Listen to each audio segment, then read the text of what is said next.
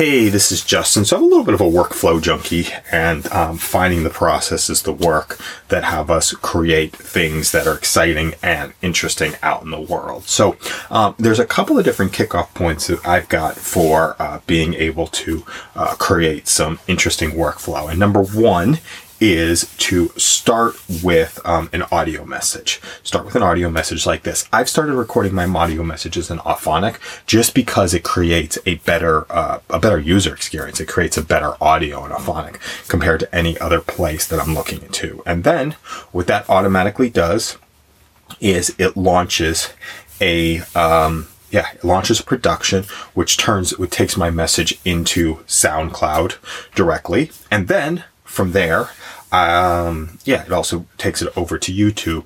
Um, it drops into Dropbox a nice high quality audio message, and then also drops into Dropbox uh, a nice high quality video message. Now, from there, what we can start to do is take these messages into Anchor, find out what we're actually talking about, finding out what the inspiration is there, and then creating a workflow off of Anchor. Also, doing a sketch around one or a few of these messages, putting some copy around it, turning that into a LinkedIn post, right? Posting the videos in a couple of different places. So it's an exciting way to be able to uh, create from one place and then be able to produce a lot of interesting stuff in uh, different th- places around the web. Um, I do like it as a concept of to be able to capture um, the overall message and to be able to uh, create a create a workflow around some word clouds. And we'll talk about that in a second in the next message. Have an amazing day.